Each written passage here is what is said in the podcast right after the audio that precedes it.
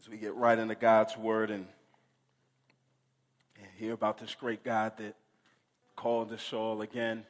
So glad to have you here uh, with us. Let's jump in the text and read about our great Savior. Matthew chapter 4 it reads like this From then on, Jesus began to preach, Repent, because the kingdom of heaven has come near.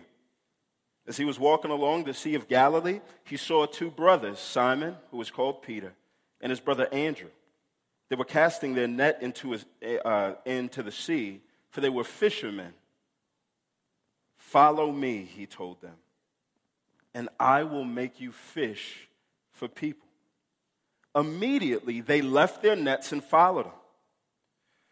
Going from there, he saw two other brothers, James, the son of Zebedee, and his brother John. They were in a boat with Zebedee, their father, preparing their nets, and he called them. Immediately, they left the boat and their father and followed him. Now, Jesus began to go all over Galilee, teaching in their synagogues, preaching the good news of the kingdom, and healing every disease and sickness among the people. Then the news about him spread throughout Syria. So they brought to him all those who were afflicted, those suffering from various diseases and intense pains, the demon possessed, the epileptics, and the paralytics. And he healed them. Large crowds followed him from Galilee, the Decapolis, Jerusalem, Judea, and beyond the Jordan. Let's pray. Uh, Father, we come to you just in part to say thank you for being such a good father on a day like today. There's some of us that can look to our dads and they've been a great picture. They pointed to you, Father. There's some of us that uh, look and we see our dads have been a terrible picture. But what it's done is it's created a longing in us to know you, Father. Uh, whatever we have had, Father, it's meant to point to you, so would you remind us um, that you are a good father. You'll never leave us. You won't forsake us. And more than that, Father, um, it's not that it's not just that you won't leave us and you won't forsake us, but you've promised not to leave us alone ever, Father. We don't have to worry. We don't have to control or steer our own lives. You've provided us with a path to follow, and you want to steer us towards contentment and peace. So help us not to be proud. Fill us with the humility that's required to experience the contentment that you promise. Be with us today as we read from your word and hear about your son who's meant to reveal you, Father. Would the Spirit of God help us today, Father? Help us, Lord. It's in Jesus' name we pray. Amen. Yeah, I invite you to take your seats.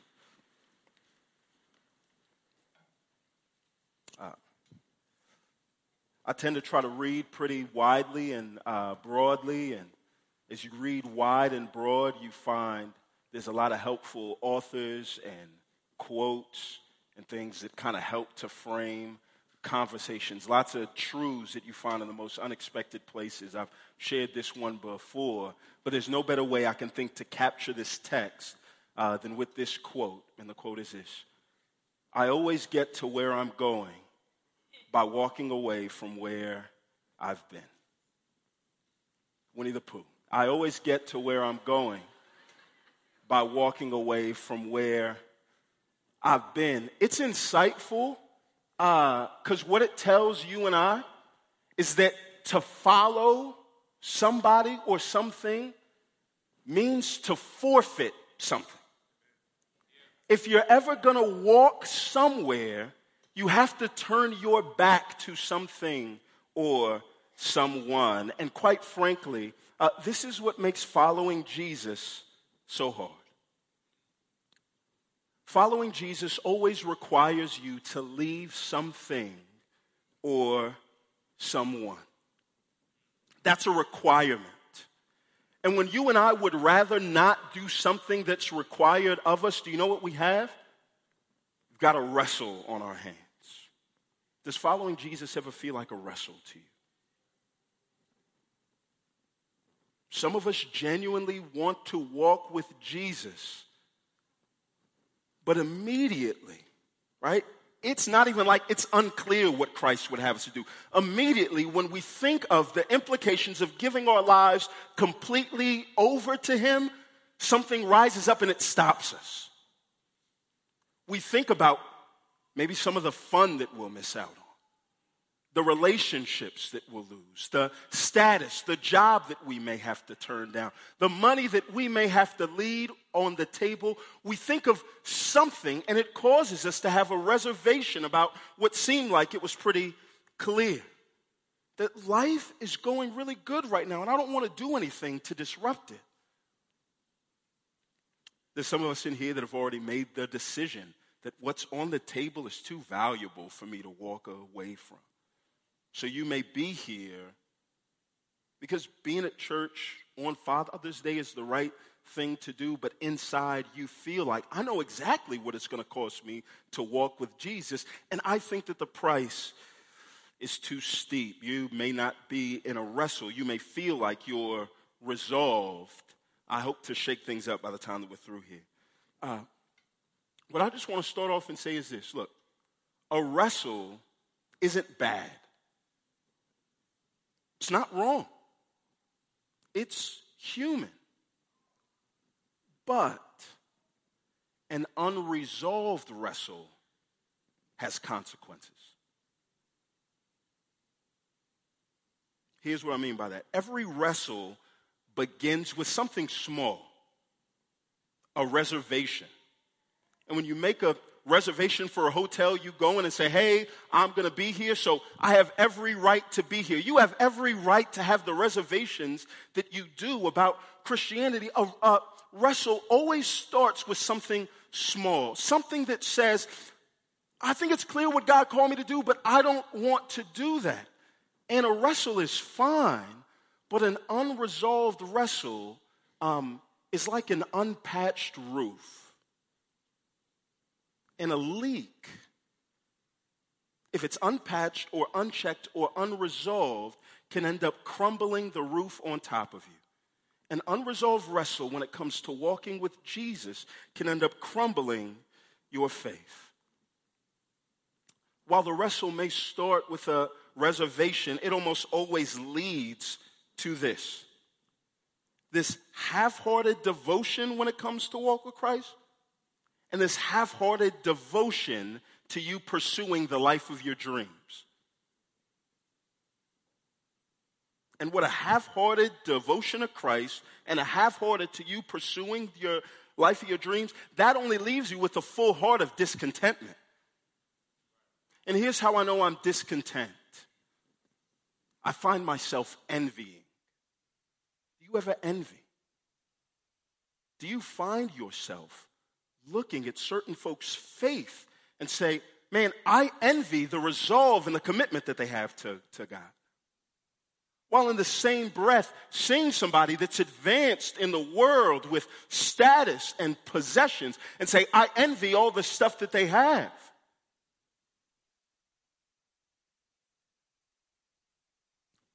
You find yourself envying people that are fully devoted to what it is that they give their lives to.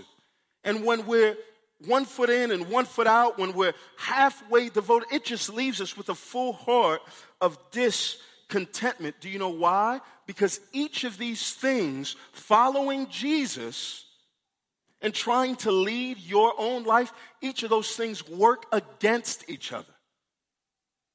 They put you in a wrestle there are competing values and or priorities that when you try to do both do you know what you have? You have yourself at a place where your conscience always nags you. Maybe in church. And you spend your time thinking and daydreaming about all the stuff that you could be doing or could be getting or should be do, doing. And then when you find yourself at work your conscience nags you because you know that you should be maybe more forthright about your faith. Maybe your job should be more of a platform to do the things of God. And you just find yourself in this place where there's this constant wrestle. And the worst news is this you don't live in a vacuum. So people are going to judge. the benefit of walking with Jesus by looking at the lives of you who claim to walk with him. And a half hearted devotion that leads to a full heart of discontentment doesn't convince anybody that Jesus is worth following. All they see is somebody who has a tormented soul, who's constantly discontent and mad and frustrated and upset, absent of the joy that the Lord provides. So the question is how do we follow Jesus? How do we really walk with him without this wrestle or this reservation? What I love about this text right here that we're going to be in is that throughout the Gospels, if you just read Matthew, Mark, Luke, and John, one of the things that you'll find out is that the disciples are so often examples of what not to do.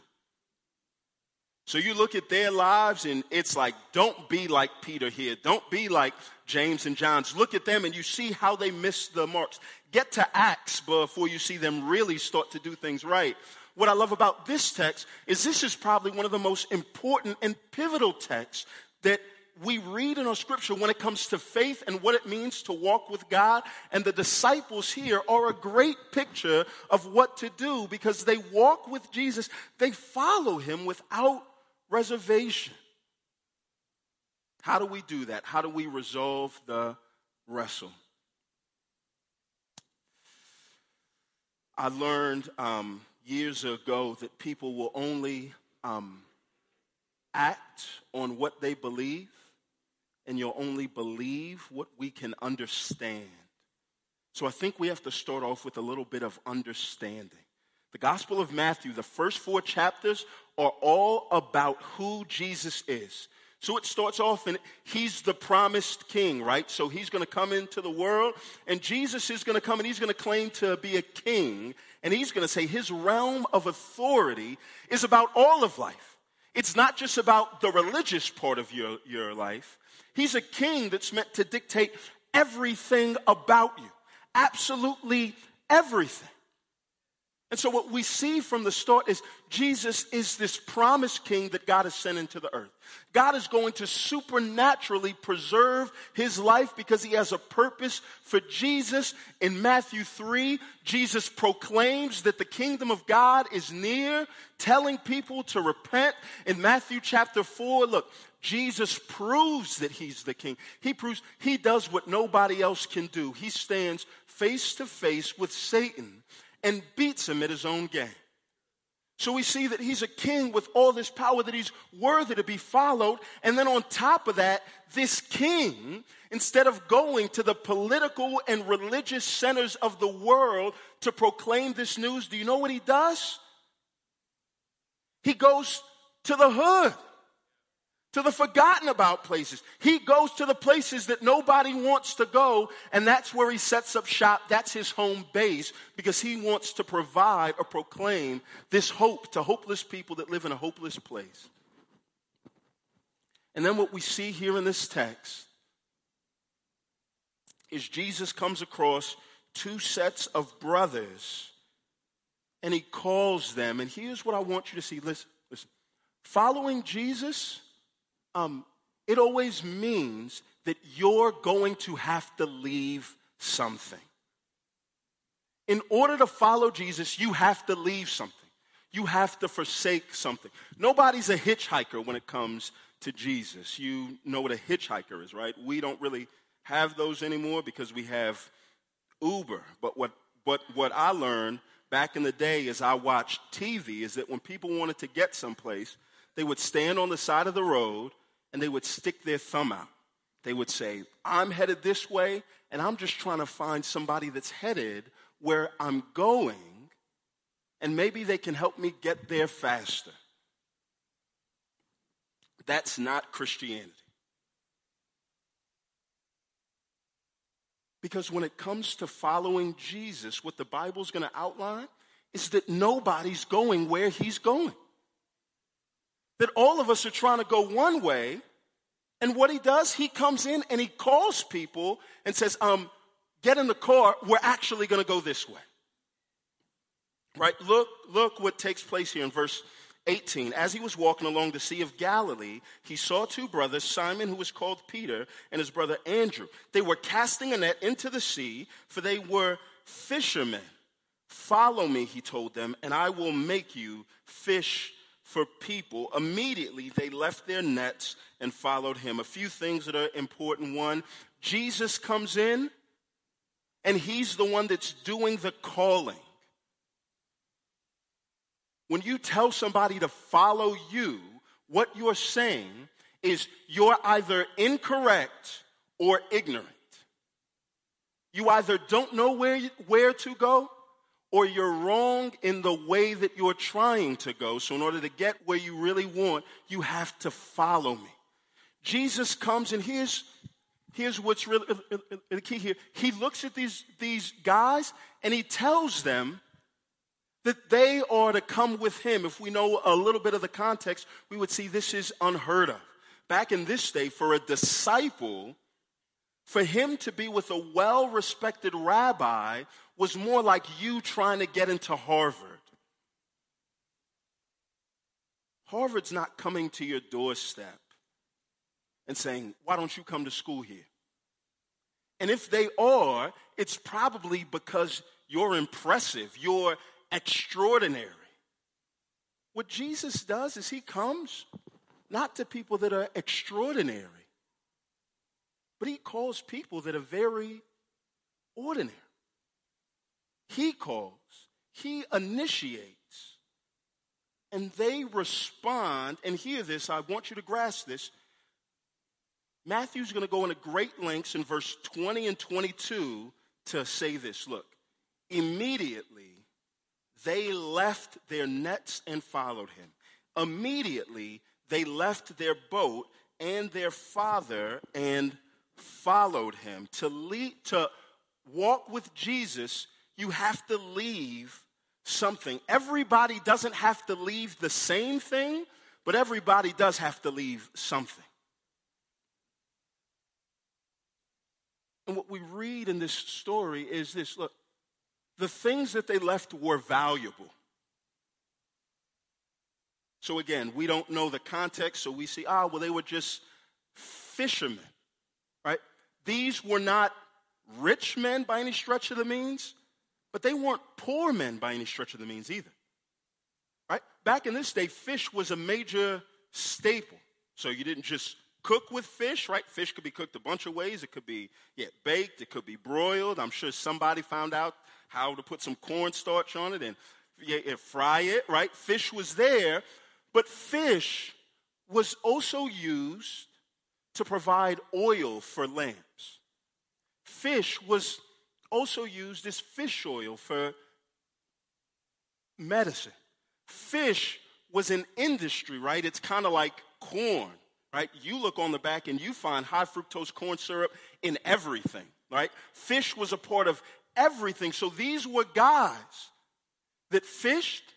James and John, they not only fished, but it says that they had a boat and, and, and their dad was on the boat. So this is a family business. This is a source of dignity, of pride, of security, of financial stability.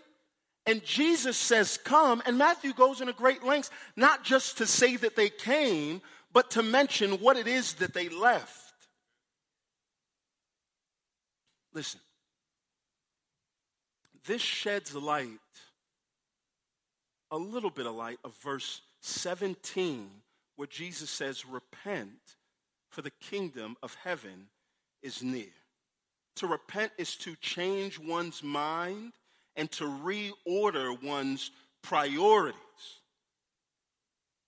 So it's not just saying, stop doing bad things and start doing good things. It's not just saying stop doing the things that are impermissible and wrong and do the things that are okay and permissible and right. Jesus doesn't call any of these guys to leave from anything immoral. It's not about permissibility, right or wrong. It's about priority or position. First or second.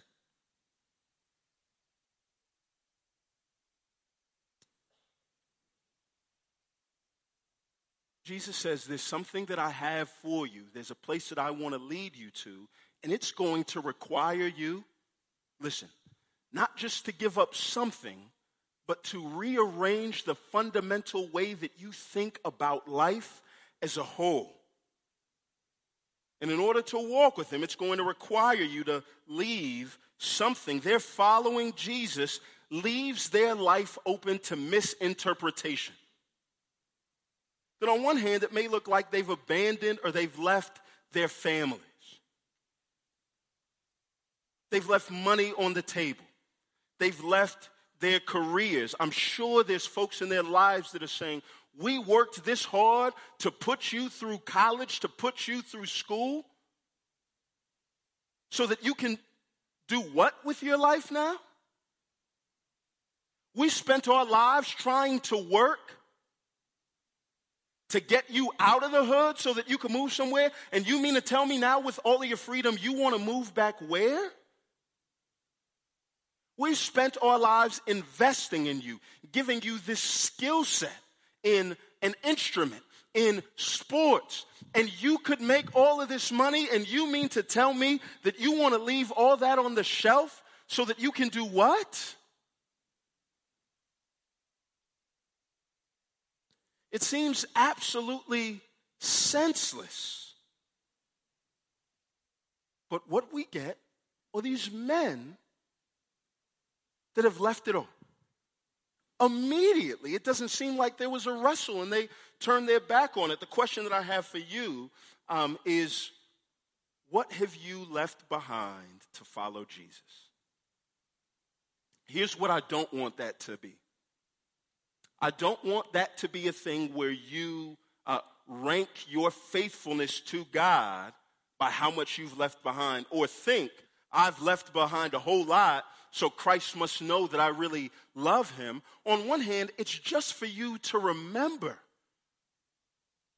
it's just for you to be reminded, those of you that have walked with God for some time but have found things stale, it's just for you to remember that there was a point in time where you thought Jesus was so valuable that nobody had to talk you out of leaving that relationship. Nobody had to talk you out of leaving money on the table and not making as much as you could. Nobody had to talk you out of that thing that you gave your life to. You thought Jesus was so valuable that you willingly left it. What, what have you left to walk with? Remember those things. It's also a good diagnostic If you spend your time trying to think back and you say, Well, John, I don't really know how to answer that question because I've never really left anything to walk with him. I've just kind of walked with him my whole life. And I would say, when it comes to following Jesus, nobody hitchhikes. He doesn't just take you where you're going faster. He reorients your life completely. And if there hasn't been that reorientation, then maybe it's worth considering. Uh, maybe I haven't turned my back on anything because I'm not really following Jesus.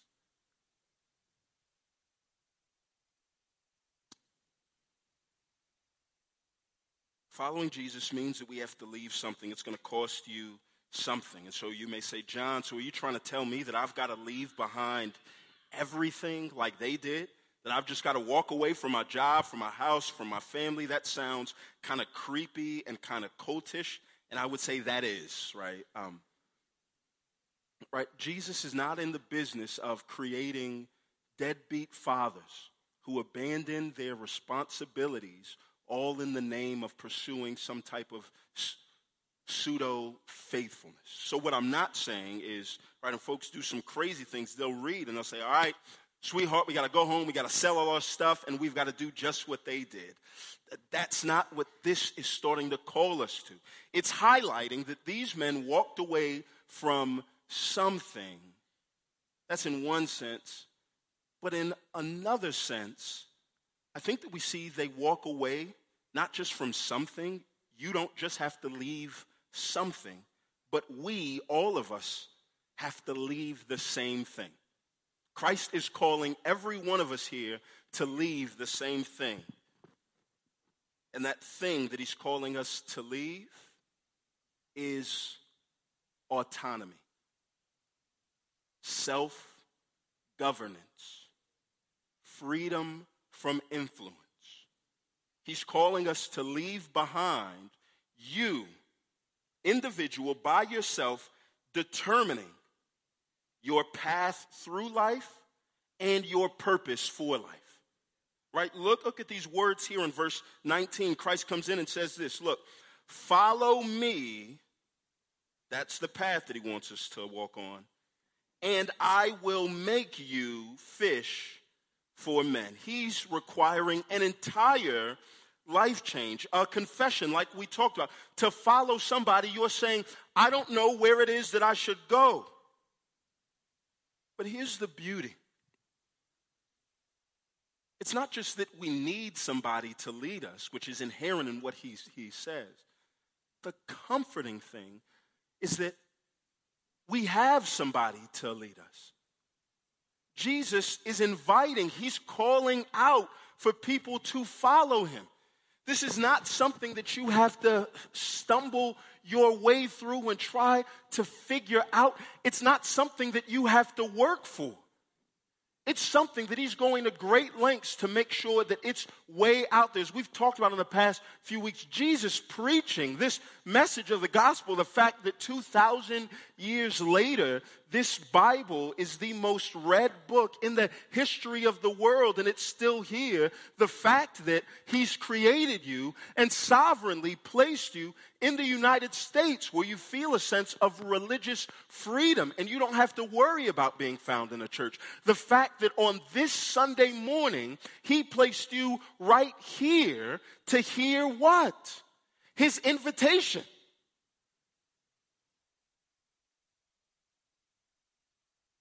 The best part about this is he doesn't just provide an information, but he promises a transformation.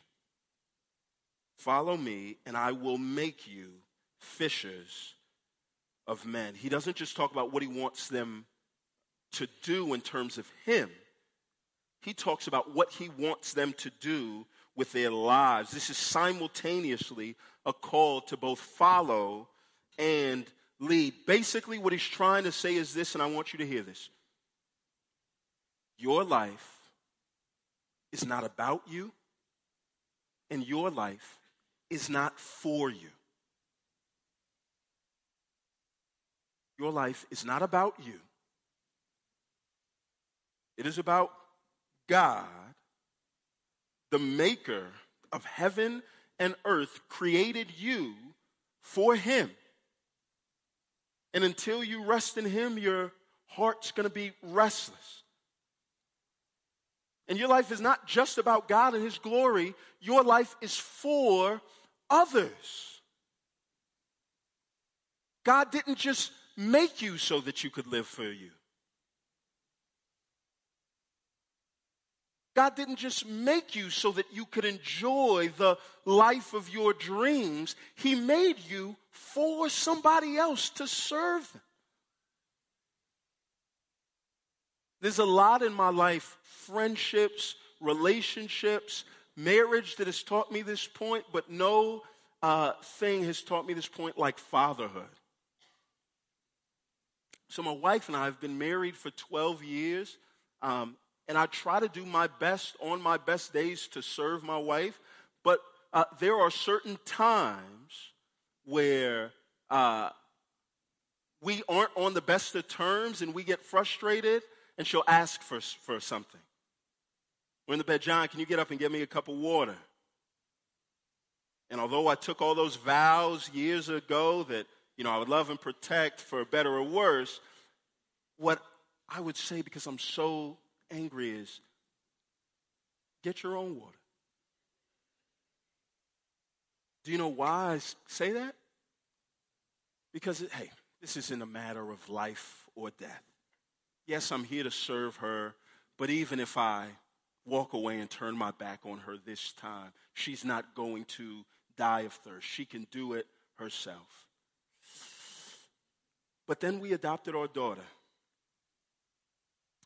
And she was premature. And so she had to eat every three hours. One of the things you find out about kids um, is kids are horrible roommates. They don't pick up after, after themselves. They don't really add anything or serve in any way except for the occasional smile or giggle. Uh, but they take and they take and they take and they take and they take. So weeks went by and we didn't sleep very much because we had to feed her every three hours. Not just feed her, but wake her up so that we could feed her. And one day, um, after she was just a horrible person to me all day, we go to sleep, and she wakes up. That's cute. Until they're in your home, and you say, ah. She wakes up. She starts screaming at the top of her lungs. She needs to eat. Do I respond to, her the same way that I respond to Chandra when she was getting on my nerves? Well, no. Because on one hand, it's no, no. If if I don't help you here, there's something at stake. This is really life or death. There's an obligation that I have to you that will determine how you live and grow. Y'all, I think this is the picture that God gives us when it comes to how you and I are to use our lives for the sake of other people. That God could have come up with a thousand ways to share the truth of the gospel, to bring people into the kingdom. But do you know what he does? Instead of Jesus doing all of the work of inviting everybody in, he spends the bulk of his life and he calls in 12 men and says, Do you know what? I want to use you to make this love of God very, very tangible. And I want to personally meet the most important need of everybody. So I want to introduce me through you. Your life is not about you and it's not for you. Your life is about God and it's for others. So when Christ is saying he wants all of us in order to walk with him, we have to give up autonomy. That's what rubs us the wrong way. Because we don't want to give it up. Do you know why we don't want to give it up? Because we think that somehow the quality of our lives will decrease if we don't make life about us and for us. So we live our lives as if it is about us and for us. How do I know? Because you're probably like me. And I make life about me or for me. How do I know? I look at three things I look at what I work for, I look at what I worry about, and I look at what I want or what I pray for. What I work for. What do you work for? Right? Not just money. Right? Money is a means to an end. Right? Money is only good because it gets you something.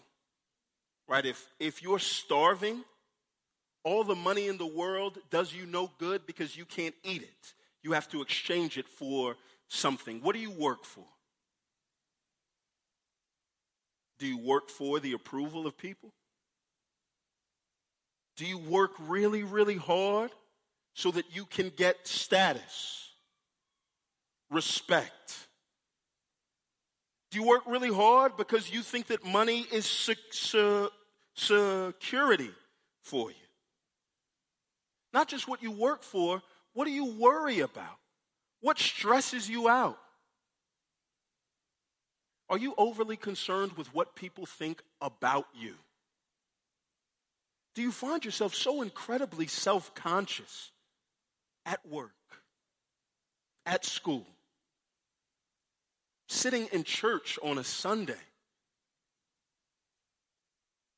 Do you worry that all of your work, all of your efforts aren't going to get you what it is that you really want? If none of those apply, here's the last way that you can know if you really live for you, if you've made life about you. What are your prayers like? What do you pray for? Are your prayers constantly filled with God, heal me, help me, promote me, move me, fix this for me? When you bring other people into your prayers, are they oh, oh, always, God, change them? Help them to see what I want.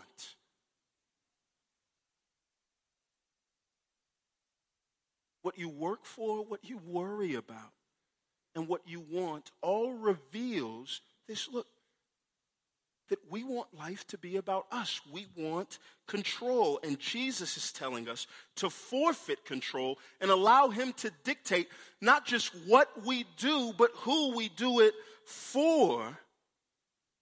Know, listen, that's good news. What we don't realize is that your autonomy, your trying to control your life, is actually the source of your anxiety. When you forfeit control of your life, you're not forfeiting contentment. You're just forfeiting you leading yourself into contentment. You're entrusting it to somebody else. You're saying, listen, I've tried and I've worked hard and I've done all of these things. And John, I still find myself in here today, somebody that's in complete control of my life, but I'm discontent with the life that I have. You don't just need to make a better decision. You need to let somebody else dictate the way decisions are made.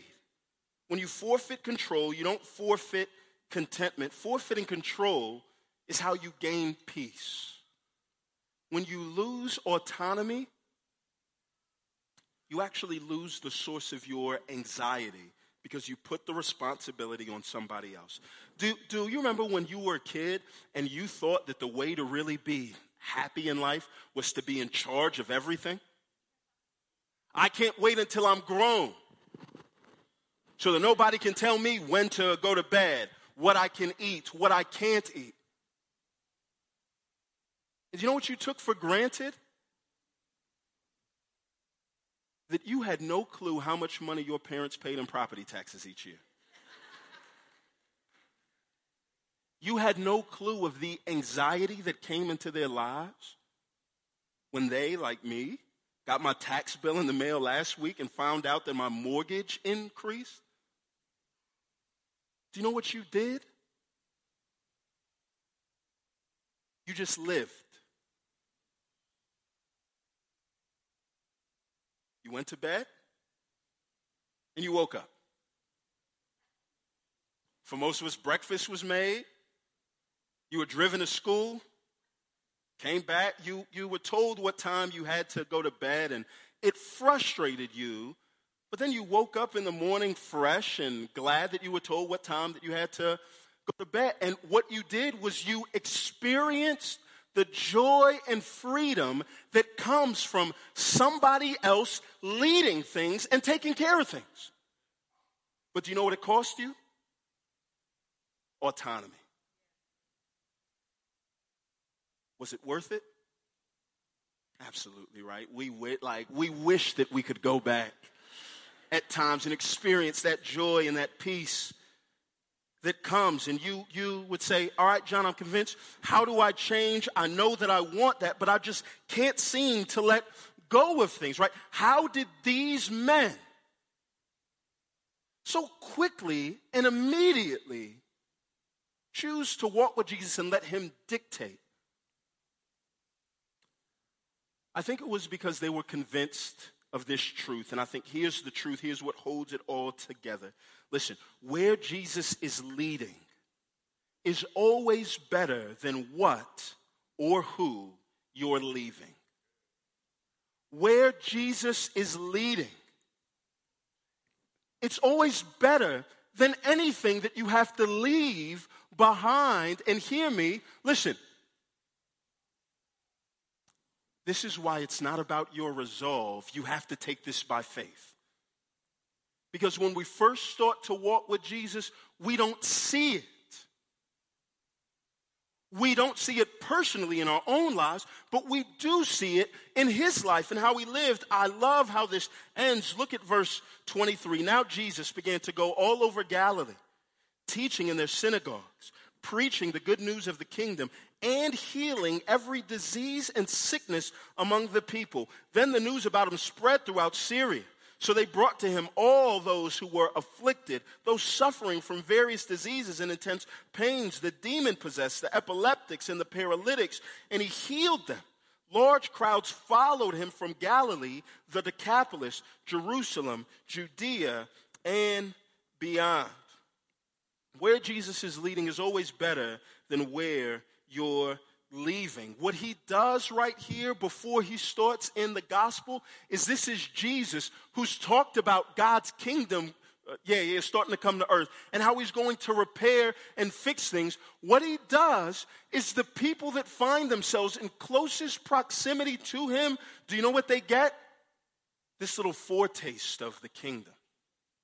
The fact that he's saying, no, no, listen, one day God's going to rearrange the brokenness of this world that we live in. And He's saying that one day has actually started today. Come and get a little taste of it. It's like when you would be at home and, you know, waiting for Thanksgiving dinner to be cooked and you just sit there and you hover, right? You smell all the smells and you hover in the kitchen just waiting.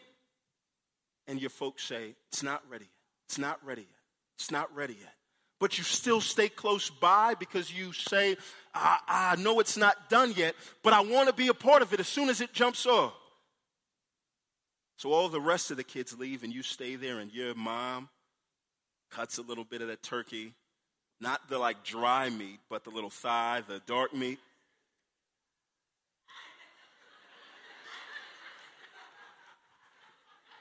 Y'all quit acting like y'all don't eat dry meat for Thanksgiving. And, and then what she does, she just slides a taste of it into your mouth. Hear about Thanksgiving. You can even remember what the last one was like, but there's something about tasting it that makes you convinced that you made the right choice in staying. The disciples, as they left everything, the security that they thought that they had. Immediately, what Jesus does is he walks them along and they see something that they never would have expected. They get this little foretaste of God's kingdom, and here's the best news. The Sermon on the Mount, what we're going to get to in a few weeks, is Jesus is going to proclaim what righteousness looks like for the Christian. He's going to talk about the demands that God has for us, which are good things. But what we see right here is Jesus gives of himself before he asks you and I to do anything. So these people's healing, them getting a foretaste of the kingdom, is not at all based on how well they live up to the standards that he's going to lay out. It's Him giving this gift freely, and that's going to be a model for how it is that He lives life. If you and I want to be sure that this is actually going to work out, that where He leads is much better than what you and I have to leave behind, then all we have to do is look at His life. Jesus spends his life doing what God had called him to do, giving people this foretaste of God's kingdom. And then at the end of his life, he finds himself in a garden. And in this garden, on his knees in prayer, Do you know what he's doing? He's weighed down with anxiety. It says so much that he's sweating drops of blood. And he prays this prayer God, I know all things are possible for you, but not what I want, what you want. Jesus models the very thing that he's called us all to do. It's letting the Father dictate how he'll use us. And Jesus gets up. And the most amazing thing about the rest of the gospel story is that as he goes on his way to the cross and faces this brutal death, granted, it was hard, but what you see is a man enduring it with composure, with peace. The place where he agonizes the most is in the garden in prayer. And he moves through doing what God has called him to do until at the very point where he gives his life on the cross. He doesn't yell out, I can't believe it's finally happening. He's saying, God, I trust you into your hands. I commit my spirit. And it seems bad because he stays in the grave three days. But he gets up and he raises from the dead. And then he goes back and does what he's done here and proclaims this to the disciples whose wrestle with following Jesus turned out into a resolution to maybe we made the wrong call, but as they see that Jesus is not just going to lead us in this life, but past this one, what they say is that we'll follow you, even if it's to death. We'll leave everything if it means that we get to go where you go. Where Jesus is leading is always so much better than what you're leaving. You have to take it by faith in your own life, but it's not unfounded or blind faith because not just the Bible, but history is full of people that have given it all and haven't regretted any of it.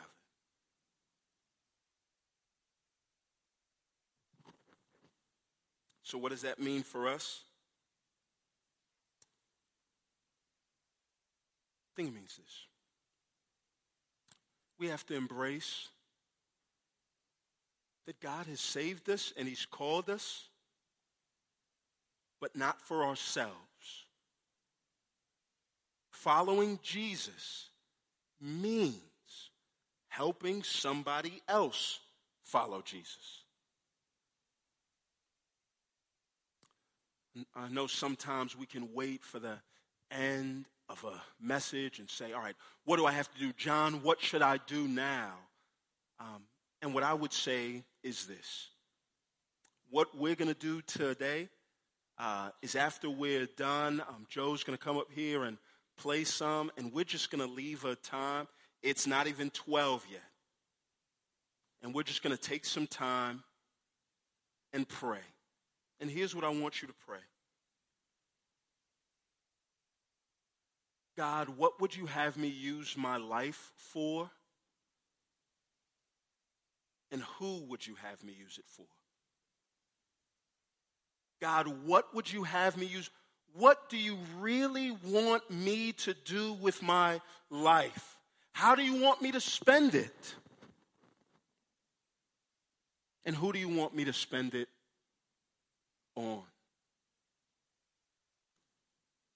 I think sometimes if we could put ourselves in the disciples' shoes, we find ourselves discontent because we're looking for ultimate purpose on a lake instead of listening to God. We're looking to find fulfillment and contentment in the jobs that we have, the relationships that we have, the things that are right in front of us, instead of saying, God, what, yeah, yeah, what would you have me to do? And we're going to spend some time praying um, to a God who is not an introvert by any stretch of the means. God loves to reveal himself. And so we're going to take some time and just ask that God would do just that. You can feel free to pray in your seat. As Joe prays, I'll have pastors, deacons, pastoral interns um, come up to the front, and we'll just take some time. If you want to come down and pray with somebody, uh, yeah, pray, God, what would you have me do with my life? If that's too broad for you, then just say, God, what would you have me do with my week? And who would you have me spend it on? If that's too broad for you, then say, God, what would you have me do with my day? Let's pray. Uh, Father, we know that you've called us to walk with you, and that means that there's something that we have to walk away from. And quite frankly, Lord, I know there's some of us in here that that thought terrifies us. Because we look at our lives and we may think that our lives are great right now and we don't want to disrupt anything. Father, I pray if that's anybody in here, uh, that you would just give them a sight of the future, that they would be reminded of not just the fragility, but the fickleness of life, Lord. Even if things are good right now, one phone call could change everything. Help us not to place our hopes in anything that can be snatched from us by one phone call or one stray bullet or one wrong decision. Father, would you remind us that you sent your Son into the earth to bring us to you, to give us an experience with you, our Heavenly Father. Lord, give us perspective. Help us to be willing of let go, to let go of any and everything that stands in the way of us experiencing you and finding our true joy. We ask that you would do that. It's in Jesus' name we pray.